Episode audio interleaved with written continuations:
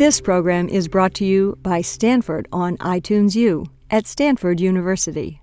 Please visit us at itunes.stanford.edu. This presentation is delivered by the Stanford Center for Professional Development, providing graduate level education to working professionals online, on campus, and on site. For more information, please visit study.stanford.edu.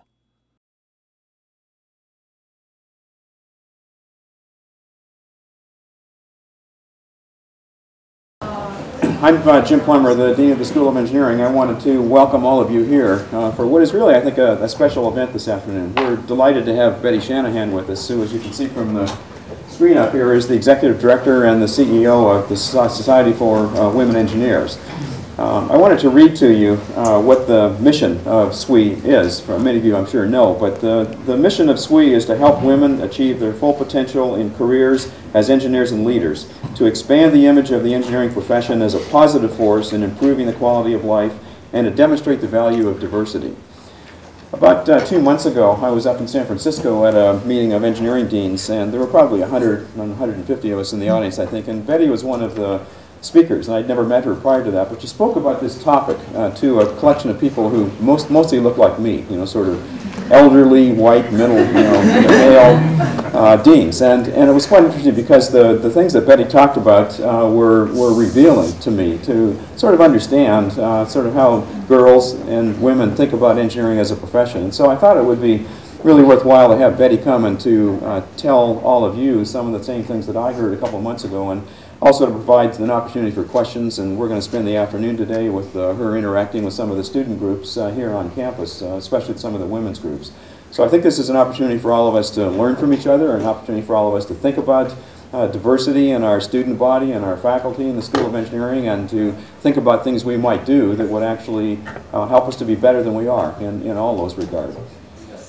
Betty actually, before she joined SWE, uh, was actually a practicing engineer for 24 years, and she's been in both the product development side of engineering and also in the marketing side of engineering. She worked at a variety of companies, and I guess most recently, before she uh, joined SWE, she was the vice president of product management and marketing at a software at the software components division of Stellent Incorporated. She's also a member of the IEEE and, the, and ACM and the um, American Society of Association Executives. So please join with a warm welcome for Betty Shanahan.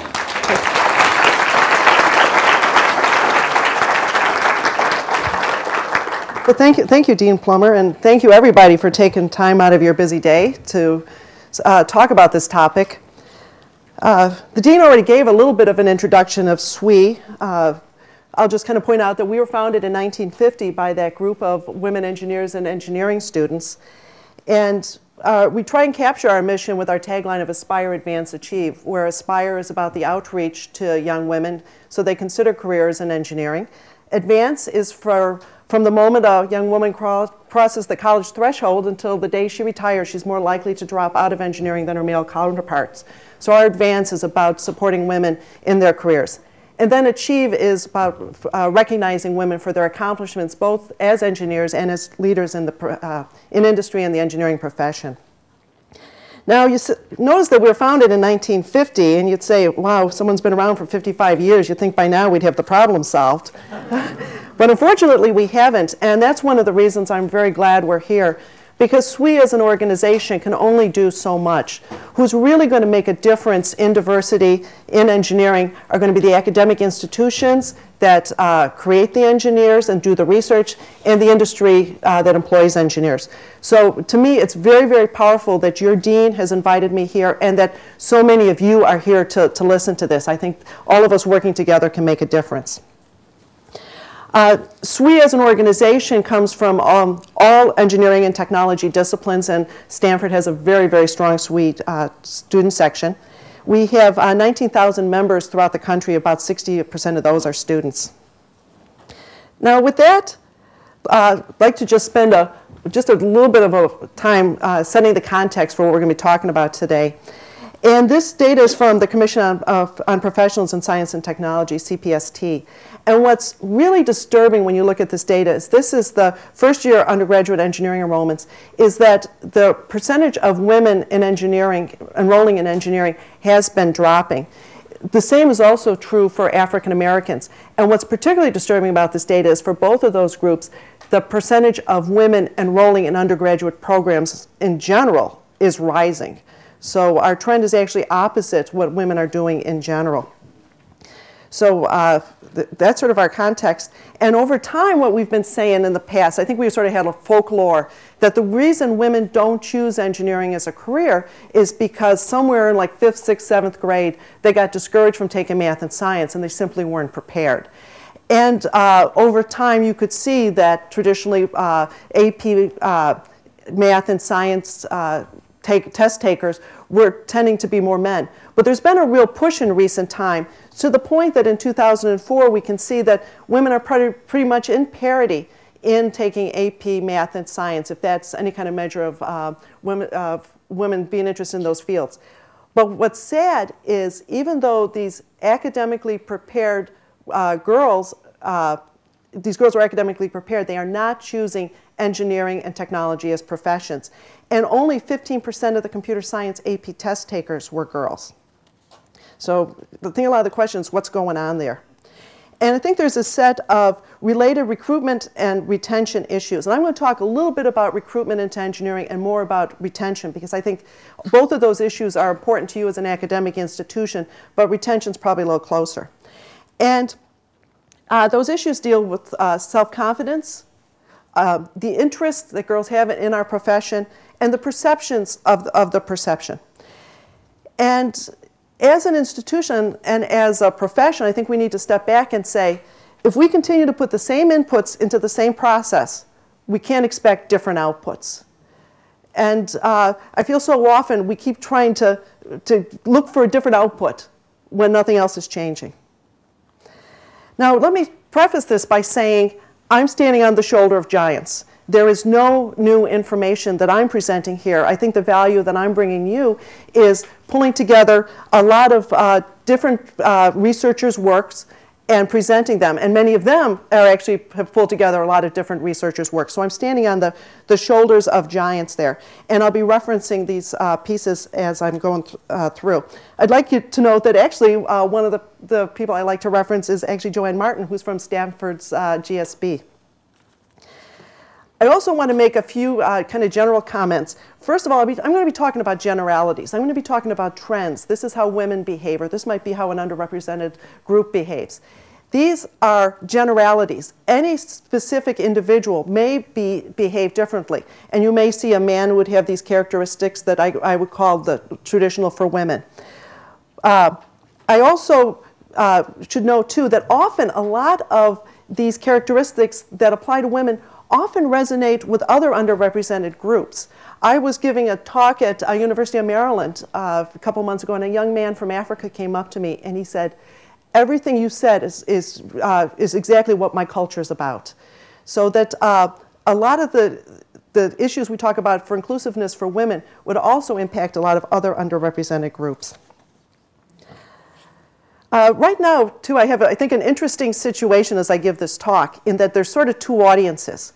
So I was thinking about the time where you go see a, um, a one person play and that one person has to do all these roles. Well, I have the opposite. I have, I have multiple audiences out here, and so I'm going to give multiple talks at the same time. We have faculty and students, we have men and women. And I think if you kind of observe the people around you that are different than you, you may get some more insight into the talk. I had a chance to speak uh, to a group of uh, technology educators, and there happened to be a woman uh, graduate student who was doing some gender work in the audience. And some of the, the men I was talking to there had said, um, uh, was, we're having kind of some difficulty understanding what I was uh, talking about.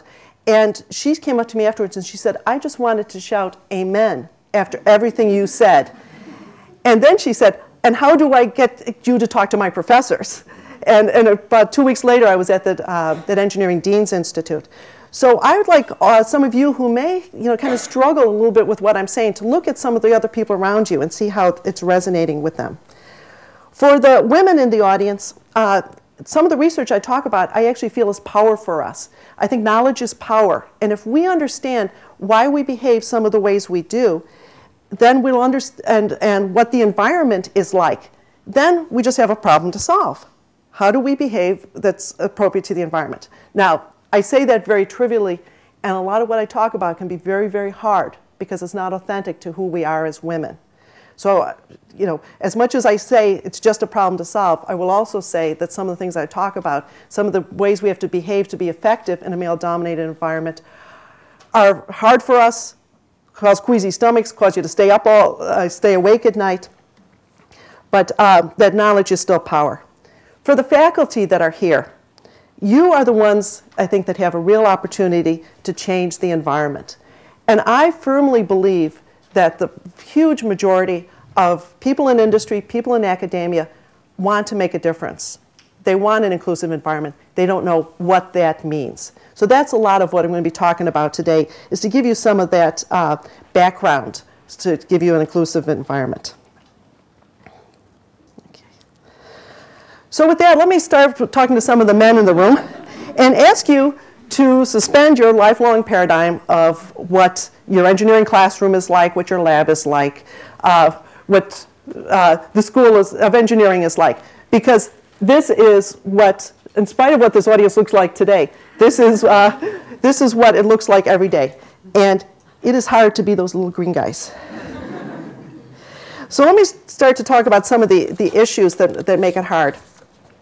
One is uh, self-confidence for, um, for girls. There's some great work by Jacquelynne Eccles out of the University of Michigan. She did a longitudinal study on adolescents and their career choices and uh, what influenced them. And uh, her research has shown that young women are more likely than young men to have lower opinion of their abilities in math and science and in their general intellectual abilities, even though young women had higher college GPAs than young men. I, I like to tell this to women because a lot of times we look at our male colleagues and they're, you know, they're kind of doing the NFL touchdown dance when they come out of an exam. and, and you're like, wow, I thought it was hard. And they're doing it because they passed. so when we, so when we, you know, we kind of, we can be, can be very hard on ourselves. Uh, one woman came up to me and said she couldn't understand why her study partner was so happy with his exams because she, she wasn't happy with hers and she thought she was doing better than him. And she found out that basically he was passing and that was good enough for him. But, um, but because that, we come in with less confidence. Also, what's really scary is that often our parents un unwittingly have uh, undermined our confidence by some of the messages they give us. And uh, they do that through a few uh, ways. The, uh, Eccles has shown that even though girls get better math grades than, than boys, the parents of girls report that math was more difficult for their child than the parents of sons. The parents of daughters said their girls had to work harder to do well in math than parents of sons, even though teachers said that this was not true. Girls and their parents reported that girls worked harder in math than in English, but student diary shows that both boys and girls spent more time on language arts than on math. And finally, and this uh, I think the most important one, for the math success of boys, parents related talent and effort as equally important. For the math success of girls, parents said hard work was much more important than math talent.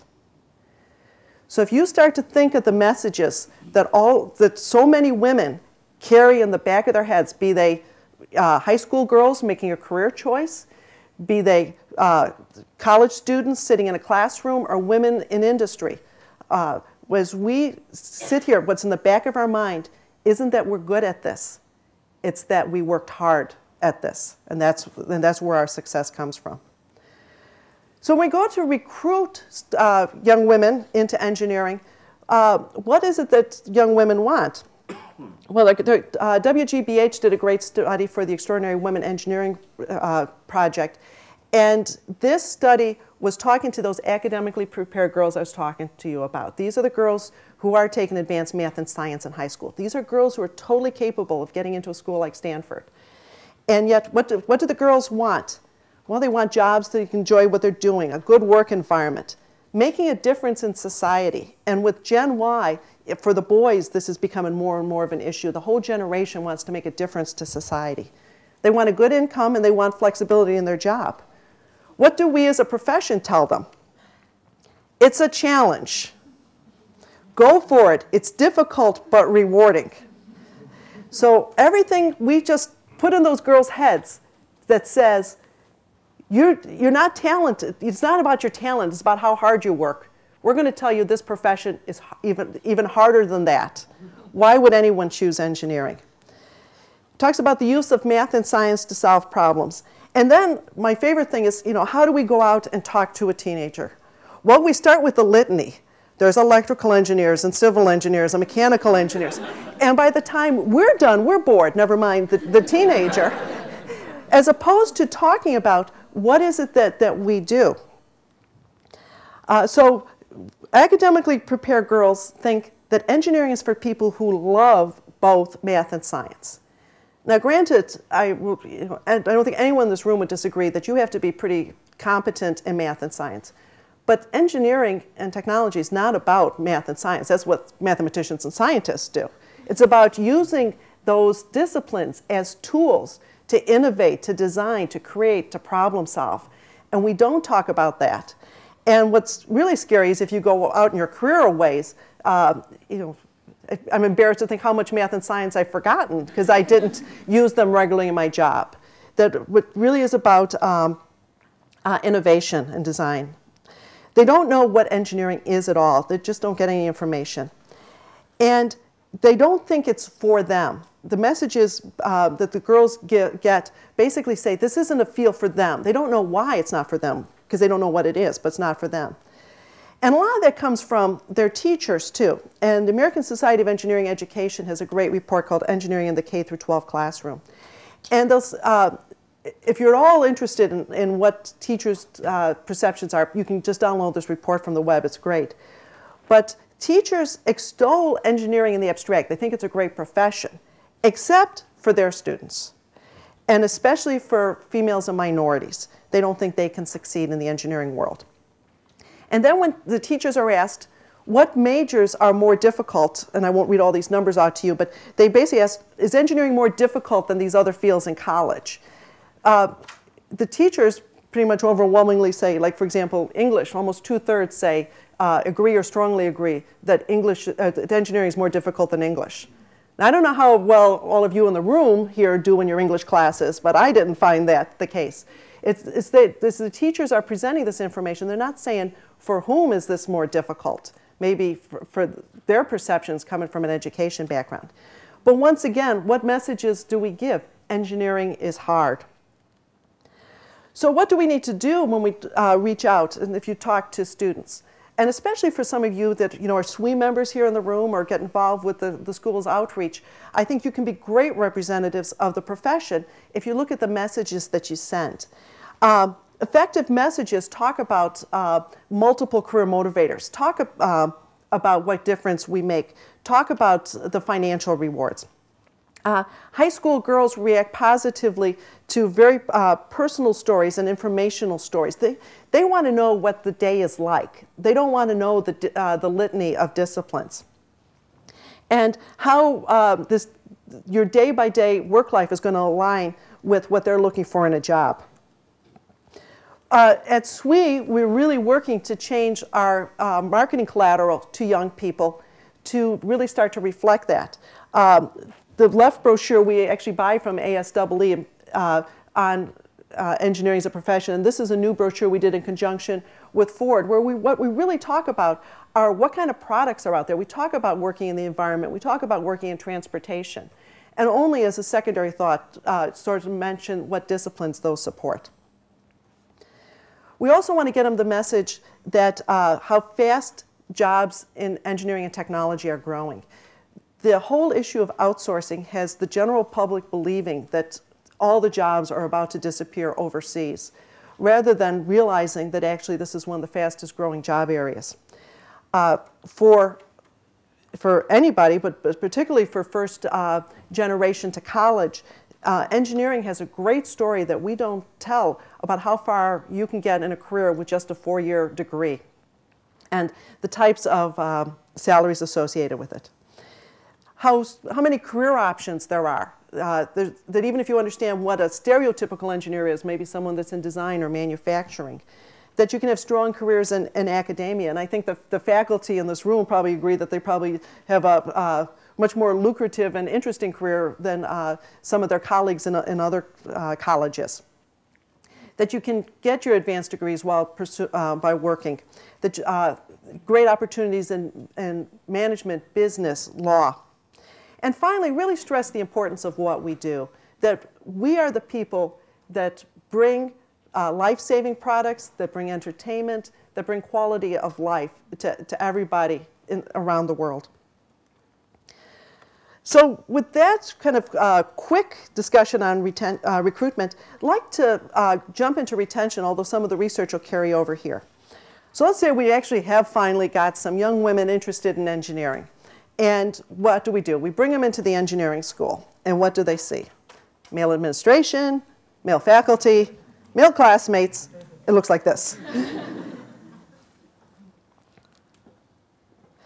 so uh, want to spend some time just looking at uh, some of the research that uh, talks about what we can do that even while things look like this, uh, we can create an environment that's more inclusive and start to, to change the, the picture a little bit.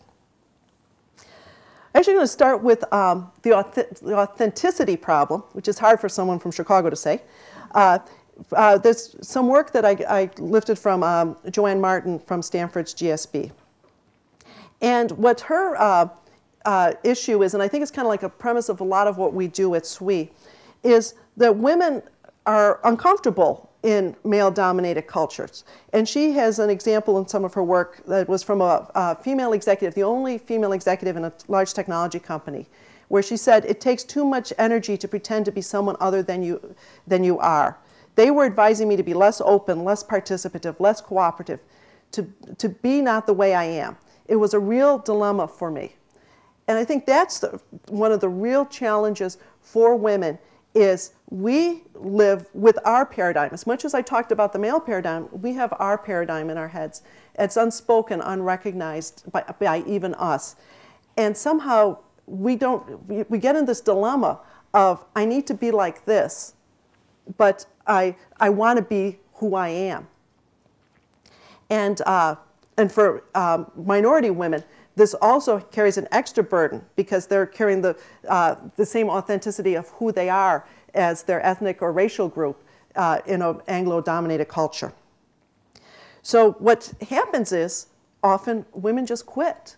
The frustration of trying to, to live this dilemma uh, is, becomes too much and they drop out. So, the classic remedy is, is fix the women with training uh, on all kinds of skills to fit into the culture. And we at SWE do a lot of that. And throughout this talk, I'll be talking to women about how to be effective. But for those of you who can change the culture, which in, in big ways or small ways is everybody in this room, is uh, changing the culture so that it's inclusive to who we are as, as women. And, uh, and that our goal is not to turn women into a group of uh, wh- white men in high heels, but actually to keep, to keep them as women. And this is, you know, this may sound simple, but I think it's actually very challenging. I sat with, um, in a hour and a half session uh, a couple years ago, and there was a professor from an East Coast uh, university there, and he was there with one of his graduate students, and he came into this, the session saying, he wanted to, you know, learn how to make his female graduate students successful. And we had a whole discussion about uh, women don't ask. That uh, women wait to be invited. Women don't ask for class assignments. Women don't ask for promotions. Women uh, don't ask for a professor's time. Women just don't ask. And they wait to be invited. They wait for their work to speak up for them. And at the end of this whole discussion, he said, Well, that's easy. Just tell them to ask. and and the, when he missed the whole point of asking is so hard for, for us because it's totally against our, our nature. As well as this, there's the, the pressure of being for, uh, one of the first. And I love this quote from Clare Boothe Luce Being I am a woman, I must make unusual efforts to succeed. If I fail, no one will ever, no one will say she doesn't have what it takes. They will say women don't have what it takes. And it was interesting when Carly Fiorina um, left Hewlett Packard last year. Our, now, SWE is not like the first place the major news agencies call when there's a breaking story in business. But uh, our phone was ringing. Press wanted to talk to us about Carly leaving uh, HP. The issue of her being a woman was so central to that story. Yet, I've just read the other day that last year was one of the uh, highest turnover rates of CEOs in many years. Yet, none of, as all these male CEOs left their positions, there wasn't the same flurry about the fact that, that they were men. That, uh, so, I think all women in, uh, in a male dominated environment just carry this extra pressure that if I don't succeed, those, uh, every other woman that comes after me is going to be uh, somehow less. Once, uh, this is a little bit of a smorgasbord here. I'm kind of jumping from topic to topic so I can get a lot of information uh, uh out. So I'm going to kind of do a jerky transition here to talk about stereotype threats. Uh, this is uh, work that was done by Steele and Aronson in, in 1995, and um, uh, one of my earlier references uh, has done some, some follow-up work on how to get around stereotype threats. And this is when individuals feel that they may be judged uh, in terms of a negative stereotype, and then they inadvertently start to confirm, confirm that stereotype. Um, it affects women's uh, performance in the math and science in, in terms of lower test scores, self confidence, and their interest in taking either the topics or leadership roles. Stereotype threat is also uh, uh, seen in uh, minority students in just in general intellectual performance. And when, when you're in a situation of stereotype threat, it's uh, wh- where uh, a task is being framed in terms of some kind of measure of ability and that you're kind of being reminded of gender or race. So let me, I guess, you know, being engineers, let's do it with a graph, which is a little easier to explain it. Um, the one on the left here, uh, this is uh, for minorities, white, whites and black. And just by describing a test, the same test, as a test of verbal abilities or a lab exercise. You get uh, blacks to perform a different way. Uh, for gender here, for uh, men and women, take the same test to have it be a test of math ability or, or find it as a test of problem solving. And, and by referencing it that it's a, you know that you understand that gender has, plays an issue here, the women will uh, score better when it's framed as a problem solving test. Now, I want you to remember this one because we'll come back to, to this uh, uh, test a little later. So, how do you get around stereotype threat? Well, the first thing is to understand that it's even there, which is one of the reasons I like to talk about it uh, when I'm with all women's groups. Because if we go into a situation realizing that we're going to feel the pressure of, of the stereotype threat, then we can become conscious of it, and, and that in and of itself can minimize stereotype threat. Some of the research shows um, uh, benefits of creating, uh, of having role models around you. Uh, uh take a test uh, and run it by a competent male or competent female, and women perform better when there's a competent female as their role model. Uh, taking it so that you're not in the minority, that there's a large group, and that can impact your results. This starts to become very interesting when we're in an engineering uh, academic environment where there's not a lot of women faculty, there's, there's not a, a lot of uh, female role models in the university. And uh, we need to almost like create environments so that, uh, role, that we consciously give role models to students. One of the big things I think SWE is very, very good at for all of you uh, students in the, in the room is creating an environment where you find people like you, where you'll find role models in your peers, in uh, other the women in uh, faculty and administration, and women outside of the, of the university but in industry, so that you start to realize, hey, there are successful women out there. Um, to, uh, to work against the threat, I already talked about speaking out against the stereotype. Um, faculty should set high standards but assure students that they that they can meet them. Uh, so often, it, the most frustrating thing to hear in 2006 is that we need to lower standards to get underrepresented groups into, um, into an organization or into a pool. Uh, I think, first of all, that kind of forgets the, the value that we bring of diversity. The definition of uh, what somebody brings is uh, the sort of this white Anglo male definition and not realizing the values that can be that are not being measured. But uh, but secondly, just this sort of uh, underlying assumption that somehow the rest of us are not as good uh, is is very challenging. So uh, I think for faculty, which you got to be very careful that you don't give a message that somehow uh, we have different standards just because uh, you're from an underrepresented group. Emphasize skill over ability. This is, I think, a huge challenge for women when we enter an engineering program because you know we sort of have this sense that men were like hatched out of a big egg knowing all kinds of mechanical skills and know how to use tools. And you show up in a lab and you don't know how to do these things. And um, and it's almost like you know second nature. It's like breathing for the men. So the uh, the first thing we feel like is, wow, these, these guys know something. When I was in college, probably the most famous professor I had um, was teaching transistor theory, and he did a lot of the early work on transistors. He taught to the guys who built stereos. I didn't, I, didn't, I only had the money for a little portable radio, so uh, never mind building a big component stereo system. So I just spent that entire class being lost as he kept uh, referring to all these, these stereo systems that I, I'd only seen in, a, um, in other in guys' rooms.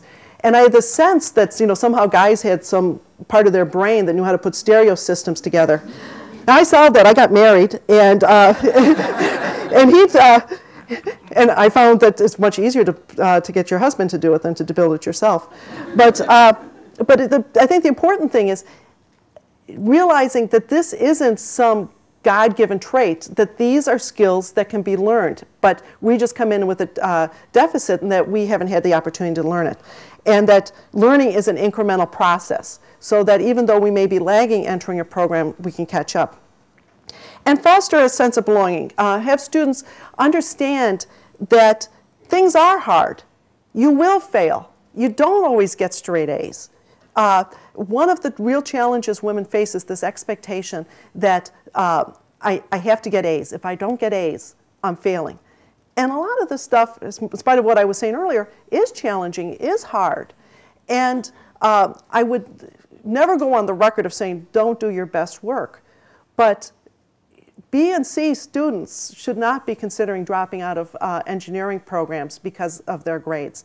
And one of the things that um, I'm starting to go on record of uh, is I cried over my first few report cards in college because the grades weren't there. And a woman named Wendy Baker is why I stayed in engineering, not my self confidence.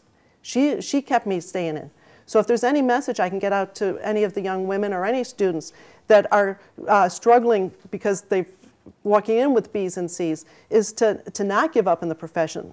Uh, encourage you to work as hard as you can because uh, it helps with that first job, but it's still a very rewarding profession. And this, the little secret is after your first job, no one asks your GPA again. so let me go back to some of those um, uh, examples. This is that math test again.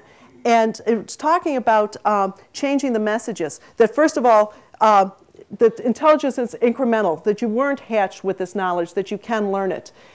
Uh, or basically, I should frame this. These are a group of students get a series of messages for a year repeated to them, sort of, you know, constant school, school public service announcements. One message is on this intelligence is incremental. One is that experiencing difficulty is normal. And then the control group is uh, just an anti-drug message for, you gotta have a control group. I know that much about social science. And, and what's, what's interesting though is that when you look at that, that the, um, it does, those messages do make, make a difference to the, uh, the performance. Okay, uh, I'm going to switch gears again and talk about what to me is one of the most powerful things I ever took as a, a session to really help me be effective in the, in the work world. Um, I took it through uh, SWE in 1985. Um, And the, uh, the woman who gave the seminar, I actually had at our national conference last year. And she did a seminar on work that was being done by Clance and Imes in 1978 called the imposter syndrome. And uh, this was research on high achieving women. And uh, Clance and Imes found that their female clients were unable to internalize their accomplishments. External proof of, of their success, such as degrees, awards, promotions, responsibilities, they routinely dismissed and they credited their success on luck, timing, perseverance, um, hard work, and otherwise fooling everybody, from their kindergarten teacher to their boss today. And, uh, and hence the name imposter syndrome. You feel like a fraud and you're waiting to be found out. So these women don't uh, enjoy successes and seize opportunities, which is a detriment not only for them individually, but for their employers. Mean, if, if you're a researcher and you just don't feel confident and you just uh, don't grasp the next opportunity, you not only lose pers- uh, personally, your institution loses and your profession loses. And women will also overwork to compensate for supposed deficiencies. So, what are the symptoms? Well, first of all, women focus on strengths rather than uh, on weaknesses rather than strengths. And maybe this goes back to what I was saying earlier about uh, the guys uh, getting very excited about passing uh, a class. I can tell you that if you ask any woman in this room what kept her awake last night when she was lying in bed and tossing and turning, it was the one stupid thing she said that day. It wasn't the 20 great things she accomplished. It wasn't, it wasn't the positive. It, that a silly little thing will just nag and nag and nag and um, become uh, an obsession. Uh, women uh, don't ask for the necessary resources to do the job. Uh, we, when we took this seminar, I took it with a very good friend of mine who now has her own civil engineering firm. And we listened to the story of a woman who was given an assignment at a remote, uh, a fairly distant location from her home to do a turnaround for her employer. Uh, to make a very long story short, she was working killer hours uh, trying to deal with family and commute and the, all the work involved in this situation. Instead, uh, and in the end, she basically had a breakdown. She just couldn't take it. They put a man in her place, and he said, Oh, I'll do this. Um, I want to be put up at the same hotel for the week. I'll need a full time assistant. I'll need this, I'll need this, I'll need this. And they said, Okay. It never occurred to her to ask for the resources. So Judy Nitsch is in this class with me, and about three weeks later, she's in almost the analogous situation. Her, her, she lives north of Boston. Her firm has a, a big project in Rhode Island, which is probably the minimum a two hour commute. And until the imposter syndrome, she would have just been driving back and forth like crazy. And she calls me up and she said, Well, when they offered this to me, I said, Well, I'll need to be down at the same hotel. It has to have a swimming pool. Um, I, I, need, I need a full time assistant. She asked for almost the same list of things. And she said, They gave it to me. It works. And we, we don't ask for resources. We give the sense that we have to do everything ourselves. And I stand up here and lecture you on this, but I mean, I'm go back to my office and I'll do the, you know, the same thing of uh, not asking for the resources to get the job done. I have three degrees. Only when I started working for SWE did I realize you were supposed to go to the professor's office. I probably haven't talked to a professor a dozen times across three degrees. It never, that resource, that very valuable resource of time with my professor was something I didn't know I should have. So I think for you as faculty, and as well as for the students in the room, for the students, they're a resource for you. Uh, for the faculty, invite your female students in because I think a lot of women feel like I do, which is you only take the professor's time in dire, under dire circumstances. Uh, women have a lot of self defeating attitudes in speech. We like to talk by saying, I'm not sure about this, I'm, you know, I just have an idea, maybe this isn't right. As opposed to, I was out with God bowling last night and we came up with the answer. And, and uh, it doesn't mean that we're less confident than the men. We have a different style of speaking. And what happens for us as female students is that we, um, we don't uh, kind of stand up for, uh, for our, I, we sound like we're not standing up for our ideas. To other women, we sound fine. But to the men, we sound like we, we're not sure what we're talking about, we're not confident. And it immediately takes our uh, idea down a level. For the men in the room, think about you know, how often women uh, say this. Actually, at the Dean's Institute, I one of the deans come up to me and said, Why do women never say excuse me when they bump into me? They, they always say, I'm sorry. We mutually bump into each other, but the woman has taken fault for it. And uh, so, you know, kind of keep some of that in the back of your mind when you're listening to a student talk about ideas. It's, it's not a lack of preparedness, it's not a lack of confidence, it's a, it's a style of speaking. We also don't take credit for our accomplishments. Turn around and, uh, you know, oh, uh, you, did, you did a nice job. Oh, everybody helped me. It was a great team. You know, it's like, no, those three clowns uh, goofed off the whole time, and I did all the work. But, uh, but, but we, don't, we don't couch our speech that way. And uh, I mean, something as simple if I said, you know, Kate, that's a nice blouse, like, oh, it's, it got on sale, you know? You know, we never say, oh, thank you, I shot for three hours just to find it. So, so even the most simple, most simple things, we don't take credit for our accomplishments. And, you know, I mean, it's, it's kind of funny because it's true, right? I mean, you know, you praise any woman and the first thing she's going to do is, oh, you know, it, this, you know, 20 course dinner was nothing. And, uh, but when you're, uh, first of all, for the women, think about it. When you're talking to your management, or you're talking to your professor, are you saying you didn't do this work? When you're talking to an interviewer about a job, and uh, uh, for those of you in SWE, you, uh, interviewer says to you, I've done some, uh, oh, you see you're in SWE and you've chaired this committee. Don't say it's nothing. Say, yes, I, you know, I developed some good leadership skills. It gave me a great opportunity to do public speaking. Talk, you know, talk about the benefits of doing it. Because if you say it's nothing, often the person will walk away hearing it's nothing. And for the faculty, when you hear women you know, say that, you know, put a qualifier on it. Now, uh, this quote from uh, Peggy McIntosh, uh, which I can leave to you to read as I'm, I'm talking, I really like because she talks about uh, just because women have these styles doesn't mean the style is wrong. And I think this gets to the value of diversity. The value of diversity is bringing different approaches and different styles into a room. And when we become white men in high heels, we may be more effective ourselves, but not only are we not authentic to who we are, we do not bring our group the value of diversity. We don't bring the value of um, different ways of thinking.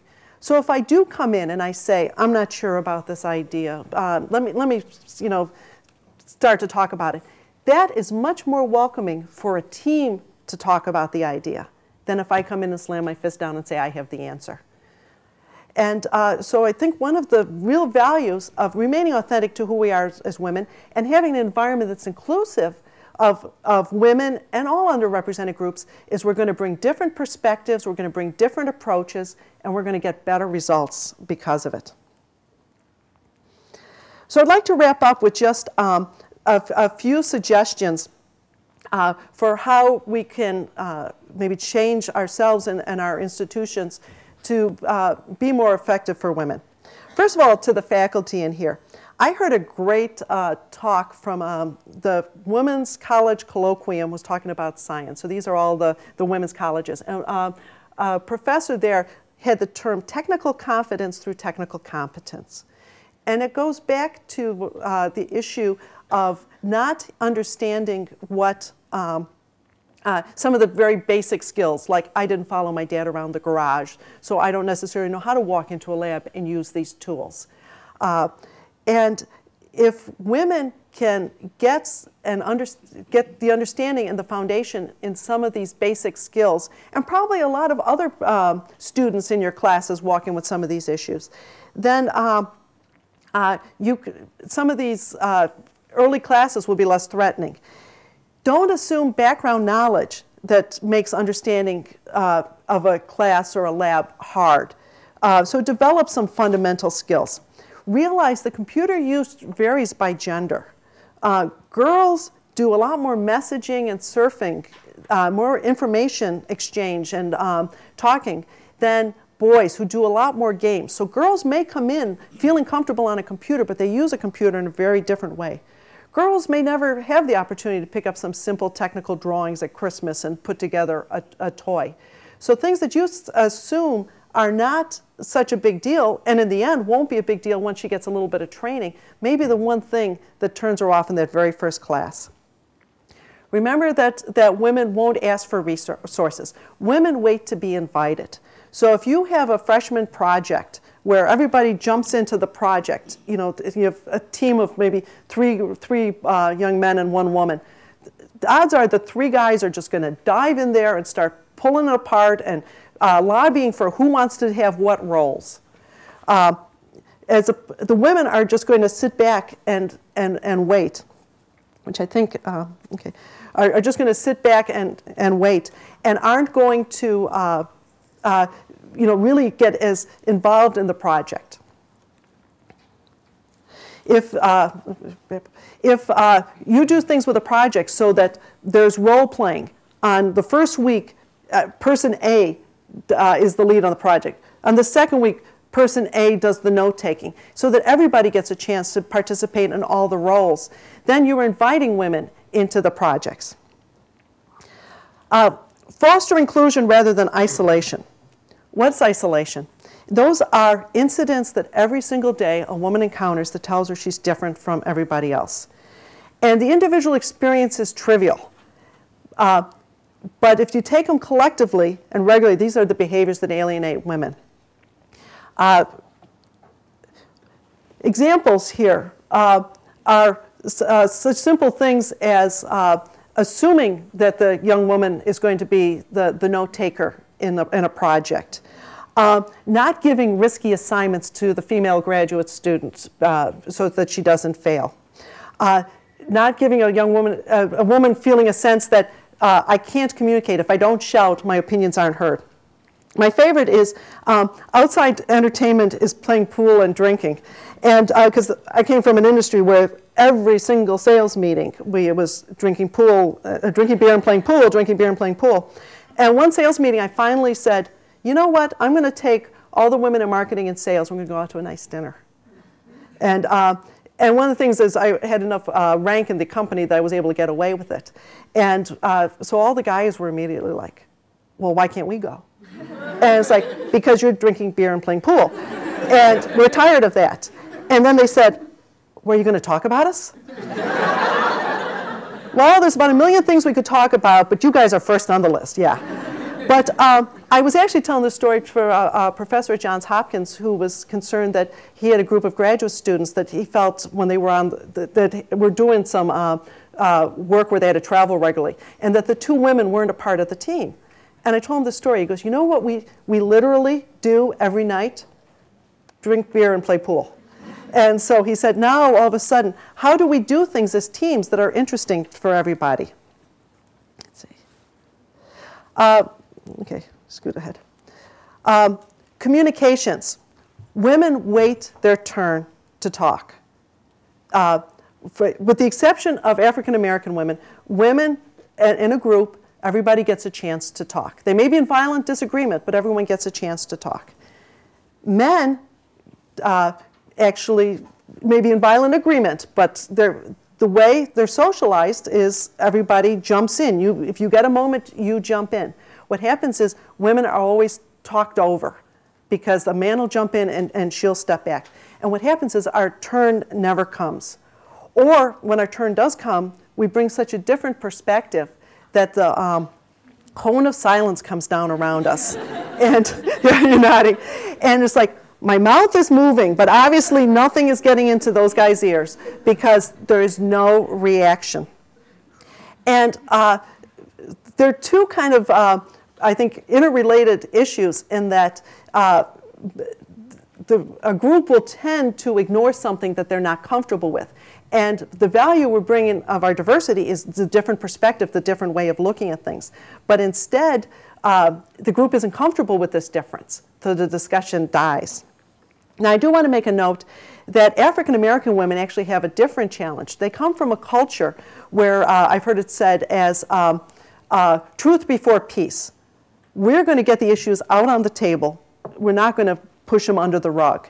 And so, what often happens for African American women is they break the whole uh, image of women, and they're seen as being very aggressive, when in reality, they're be, uh, communicating as normal for the culture that they were raised in. Okay. Um, I think I did that a little out of order here. Selecting um, inclusive projects. As you create projects uh, for your uh, classes, I talked a little bit about the, the role playing. Also, uh, in your classes, uh, and we were talking earlier today about how important um, um, interdisciplinary and multidisciplinary fields are to women. They're very appealing to women. In your projects, is teamwork valued? Is partnership valued? Is, is, um, are there a lot of multidisciplinary components? Because these are the types of things that are going to be very ap- appealing to women. And do the projects have a positive impact? Uh, I think uh, we have stereotypical examples of things like building robots that fight each other. A young woman's going to say, why? There's you know, no value of this. Uh, what, what, what if a robot performs a service for a person? Uh, JETS, which is a high school program, has actually uh, got a, a, new design challenge where they're working with an organization that uh, brings people with disabilities into different job functions. And they're doing designs to create processes or tools that help somebody with a disability perform a very specific job. That's the kind of a project that resonates with women. Um, what's the climate in your lab or your department or your, your classroom? Are there opportunities for women at all levels? Who are your partners when you do research? Uh, who do you collaborate with? Where, uh, which graduate students uh, get the Plum uh, teaching assignments? I think these are some of the things that are really create a climate that you can control within your own environment that makes the uh, female students, be they undergraduates or graduate students, or your, uh, your fellow uh, female faculty, feel included. And for, um, for faculty, also show your commitment to, to your female students. I think one of the most powerful things any faculty member can do is legitimize the, the organizations and the programs that uh, support women and underrepresented talent by participating in them, by supporting students going to their events, uh, encouraging students to go to their events.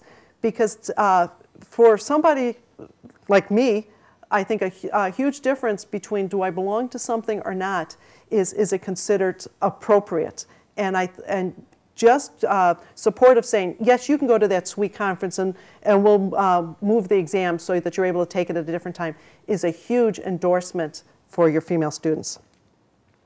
For the women in the room, uh, uh how, be you faculty or students, how do, how do you support other women?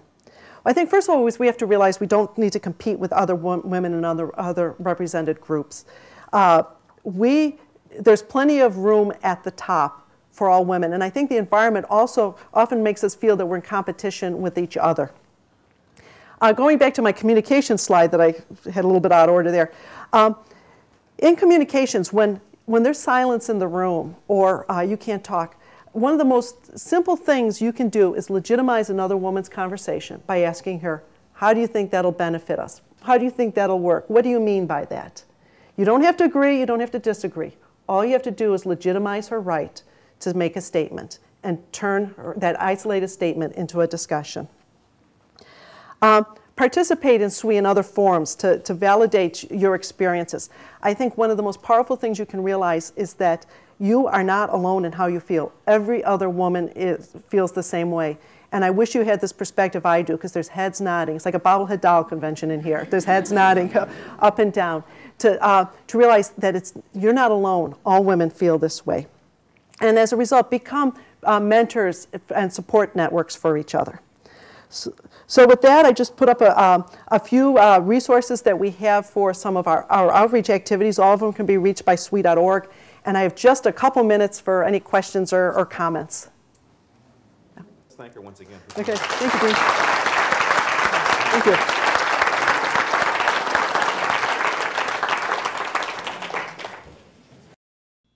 For information on other online Stanford seminars and courses, please visit study.stanford.edu.